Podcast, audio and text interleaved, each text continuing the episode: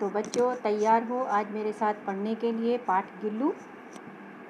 आपकी नौवीं कक्षा के संचयन पाठ में से एक।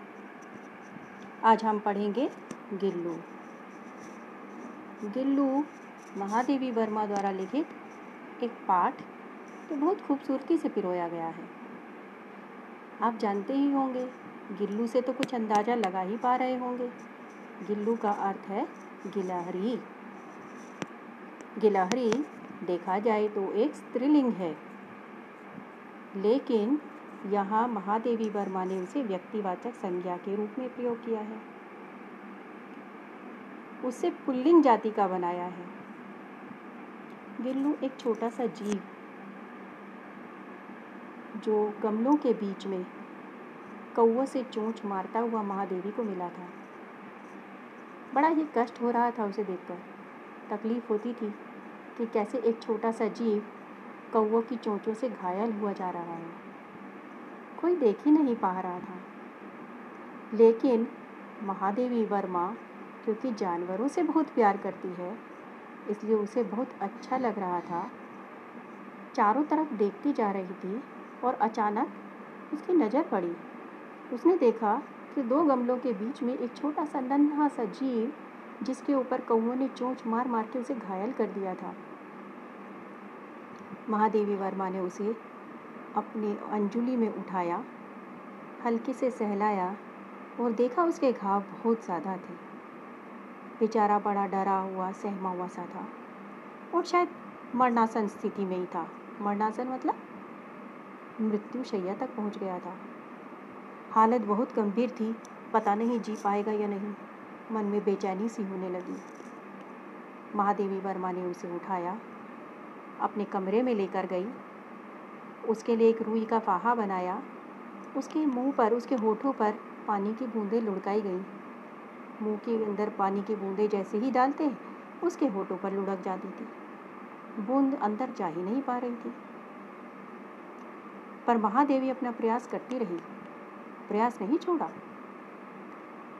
और इसी प्रकार प्रयास करते करते एक या दो बूंद दूध की उसके मुँह में चली गई। हल्का सा हिला। गिल्लू के शरीर में एक हरकत सी हुई। महादेवी वर्मा कुछ आश्वस्त हुई। मन में एक विश्वास जागा। हाँ ज़रूर जीवित रह सकता है। थोड़ा सा प्रयास और किया जाए। उसके मरहम लगाया गया। उसके जितने घाव थे, उसके ऊपर पेंसिलिन का मरहम लगाया गया। धीरे धीरे गिल्लू हरकत में आया और ठीक होता गया। पर पता नहीं ऐसा क्या उसके साथ संबंध था कि महादेवी के साथ जुड़ता चला गया। एक अलग ही अनोखा संबंध था उसके साथ। महादेवी की थाली में बैठकर खाना उसे बहुत अच्छा लगता था। केवल एक यही अपवाद था, जो महादेवी की थाली में बैठकर खा सकता था। और भी जानवर थे, लेकिन महादेवी इसे बड़े ध्यान से रखती थी, क्योंकि छोटा था ना। नन्हा था, प्यारा सा था। इतने जानवर हैं, कोई भी उसे चबा जाएगा। इसलिए इसका ध्यान रखना बहुत ज़रूरी था। बहुत ही ईमानदारी से, बड़े ही प्रेम और स्नेह के साथ महादेवी वर्मा ने इसको पाला था। लेखिका इसे जब तब अपने साथ में रखती थी। गिल्लू को सोनचूही की बेल बहुत पसंद थी। सारा दिन इसके अंदर उछल कूद मचाता था, ऊपर नीचे घूमता था। सर से चढ़ जाना और सर से उतर जाना। पर जैसे ही वो ऊपर चढ़ता था, कलियाँ नीचे गिर जाती थी और सोनजूही की बेल खाली हो जाती थी। समझ नहीं आ रहा था क्या करें। पर गिल्लू एक जीव है। क्या कर सकते हैं? समझाया तो नहीं जा सकता ना उसे। पर फिर भी लेखिका ने उसके साथ पूरी कोशिश की। उसको समझाने की धीरे धीरे अपनी थाली के पास बैठकर खाना सिखाया। लेखिका जब भी काम पर जाती थी तो उसे कमरे के अंदर बंद करके जाती थी। और जैसे ही वो आती थी गिल्लू उछल के उसकी चोटी के अंदर चढ़ जाता था और सर से पैर पैर से सर तक नाचता रहता था। और तब तक उसे चौंकाता रहता था जब तक कि महादेवी वर्मा उसे पकड़ नहीं लेती थी। अब गिल्लू ने अब लेखिका का ध्यान आकर्षित करने के लिए इसे एक तरीका अपना लिया था। बस ऐसे ही चलता था।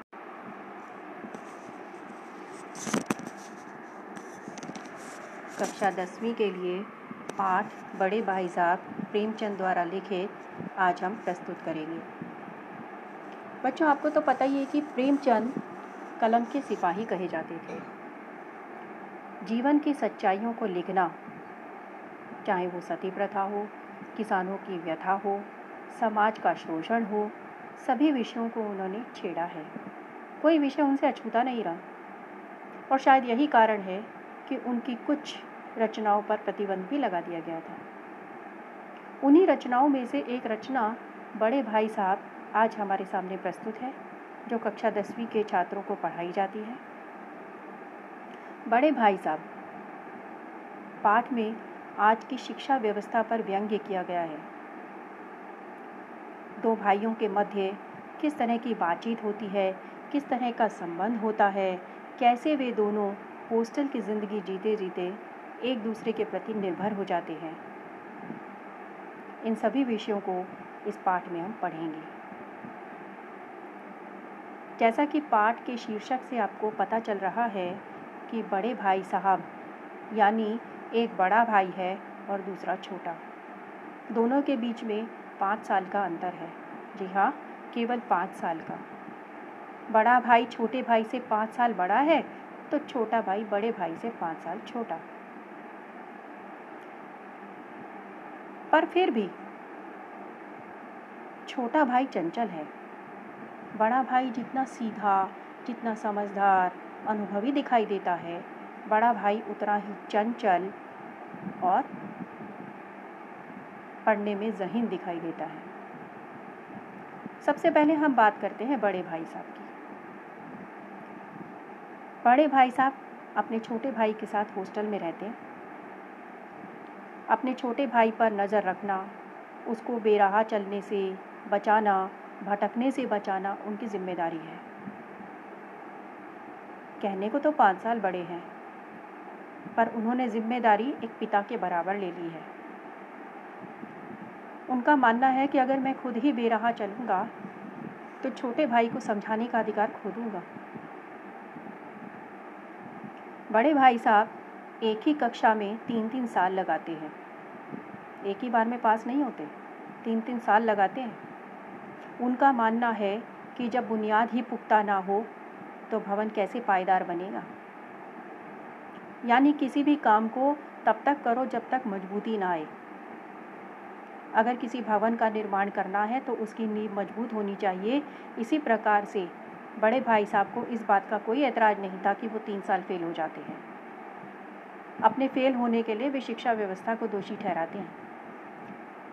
उनका कहना है कि यदि इतिहास पढ़ाया जाता है और उसके अंदर हेनरी प्रथम, हेनरी द्वितीय, हेनरी तृतीय कहा जाता है, एक ही व्यक्ति के नाम के आगे प्रथम, द्वितीय, तृतीय ऐसे लगा दिया जाए तो कोई कहाँ तक याद रखेगा?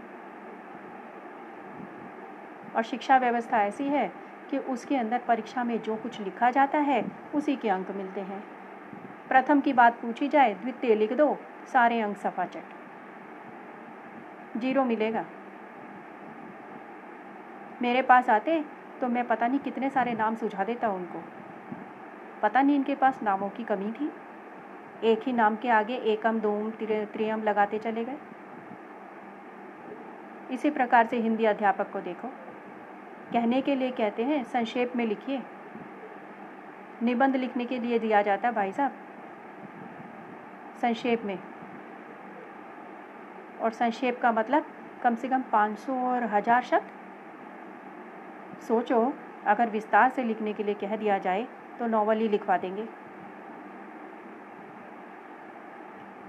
अपनी ही बात को समझ नहीं रहे, हमें क्या समझाएँगे? इसी प्रकार से अंग्रेज़ी के अध्यापक हैं। कहने को तो कि हम अंग्रेज़ी के अध्यापक हैं हम बहुत अच्छी अंग्रेज़ी जानते हैं। और अगर कोई इनकी अंग्रेज़ी सुन ले तो उसके अंदर ग्रामर में ही इतनी गलतियाँ निकल आएँगी। कहने को विद्वान कहते हैं अपने आप को। गणित के अध्यापक को देखो, लंब आधार पे गिरे या आधार लंब पे गिरे, क्या फ़र्क पड़ता है? पर जी हजूर, फ़र्क तो पड़ता है अध्यापक को। क्योंकि अगर विद्यार्थी ने उसके अंदर लंब पर लंब पर आधार और आधार पर लंब गिरा दिया तो उनके हिसाब से गलत हो जाएगा। क, ख, ग की जगह अ, जा, बा लिख दो तो तकलीफ़ हो जाती है।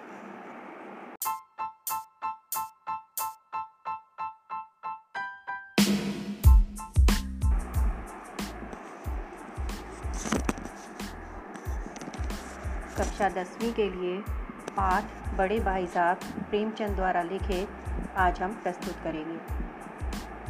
बच्चों, आपको तो पता ही है कि प्रेमचंद कलम के सिपाही कहे जाते थे।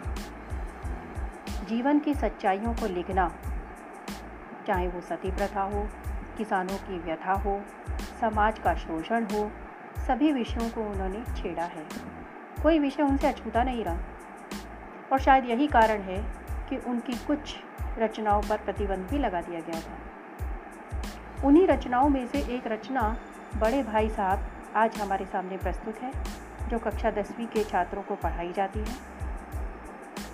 बड़े भाई साहब, पाठ में आज की शिक्षा व्यवस्था पर व्यंग्य किया गया है। दो भाइयों के मध्य किस तरह की बातचीत होती है, किस तरह का संबंध होता है, कैसे वे दोनों हॉस्टल की ज़िंदगी जीते जीते एक दूसरे के प्रति निर्भर हो जाते हैं। इन सभी विषयों को इस पाठ में हम पढ़ेंगे। जैसा कि पाठ के शीर्षक से आपको पता चल रहा है कि बड़े भाई साहब, यानी एक बड़ा भाई है और दूसरा छोटा। दोनों के बीच में पाँच साल का अंतर है। जी हाँ केवल पाँच साल का। बड़ा भाई छोटे भाई से पाँच साल बड़ा है तो छोटा भाई बड़े भाई से पाँच साल छोटा। पर फिर भी छोटा भाई चंचल है। बड़ा भाई जितना सीधा, जितना समझदार, अनुभवी दिखाई देता है, बड़ा भाई उतना ही चंचल और पढ़ने में जहीन दिखाई देता है। सबसे पहले हम बात करते हैं बड़े भाई साहब की। बड़े भाई साहब अपने छोटे भाई के साथ हॉस्टल में रहते हैं। अपने छोटे भाई पर नज़र रखना, उसको बेराह चलने से बचाना, भटकने से बचाना उनकी ज़िम्मेदारी है। कहने को तो पाँच साल बड़े हैं, पर उन्होंने ज़िम्मेदारी एक पिता के बराबर ले ली है। उनका मानना है कि अगर मैं खुद ही बेराह चलूँगा तो छोटे भाई को समझाने का अधिकार खो दूँगा बड़े भाई साहब एक ही कक्षा में तीन तीन साल लगाते हैं। एक ही बार में पास नहीं होते तीन तीन साल लगाते हैं। उनका मानना है कि जब बुनियाद ही पुख्ता ना हो तो भवन कैसे पायदार बनेगा? यानी किसी भी काम को तब तक करो जब तक मजबूती ना आए। अगर किसी भवन का निर्माण करना है तो उसकी नींव मज़बूत होनी चाहिए। इसी प्रकार से बड़े भाई साहब को इस बात का कोई ऐतराज़ नहीं था कि वो तीन साल फेल हो जाते हैं। अपने फेल होने के लिए वे शिक्षा व्यवस्था को दोषी ठहराते हैं। उनका कहना है कि यदि इतिहास पढ़ाया जाता है और उसके अंदर हेनरी प्रथम, हेनरी द्वितीय, हेनरी तृतीय कहा जाता है, एक ही व्यक्ति के नाम के आगे प्रथम, द्वितीय, तृतीय ऐसे लगा दिया जाए तो कोई कहाँ तक याद रखेगा? और शिक्षा व्यवस्था ऐसी है कि उसके अंदर परीक्षा में जो कुछ लिखा जाता है, उसी के अंक मिलते हैं। प्रथम की बात पूछी जाए द्वितीय लिख दो, सारे अंक सफ़ा चट ज़ीरो मिलेगा। मेरे पास आते तो मैं पता नहीं कितने सारे नाम सुझा देता उनको। पता नहीं इनके पास नामों की कमी थी। एक ही नाम के आगे एकम, दोम त्रियम लगाते चले गए। इसी प्रकार से हिंदी अध्यापक को देखो। कहने के लिए कहते हैं, संक्षेप में लिखिए। निबंध लिखने के लिए दिया जाता भाई साहब। संक्षेप में। और संक्षेप का मतलब कम से कम 500 और हज़ार शब्द। सोचो, अगर विस्तार से लिखने के लिए कह दिया जाए तो नॉवल ही लिखवा देंगे। अपनी ही बात को समझ नहीं रहे, हमें क्या समझाएँगे? इसी प्रकार से अंग्रेज़ी के अध्यापक हैं। कहने को तो कि हम अंग्रेज़ी के अध्यापक हैं हम बहुत अच्छी अंग्रेज़ी जानते हैं। और अगर कोई इनकी अंग्रेज़ी सुन ले तो उसके अंदर ग्रामर में ही इतनी गलतियाँ निकल आएँगी। कहने को विद्वान कहते हैं अपने आप को। गणित के अध्यापक को देखो। लंब आधार पे गिरे या आधार लंब पे गिरे, क्या फ़र्क पड़ता है? पर जी हजूर, फ़र्क तो पड़ता है अध्यापक को। क्योंकि अगर विद्यार्थी ने उसके अंदर लंब पर लंब पर आधार और आधार पर लंब गिरा दिया तो उनके हिसाब से गलत हो जाएगा। क ख, ग की जगह अ, जा, बा लिख दो तो तकलीफ़ हो जाती है।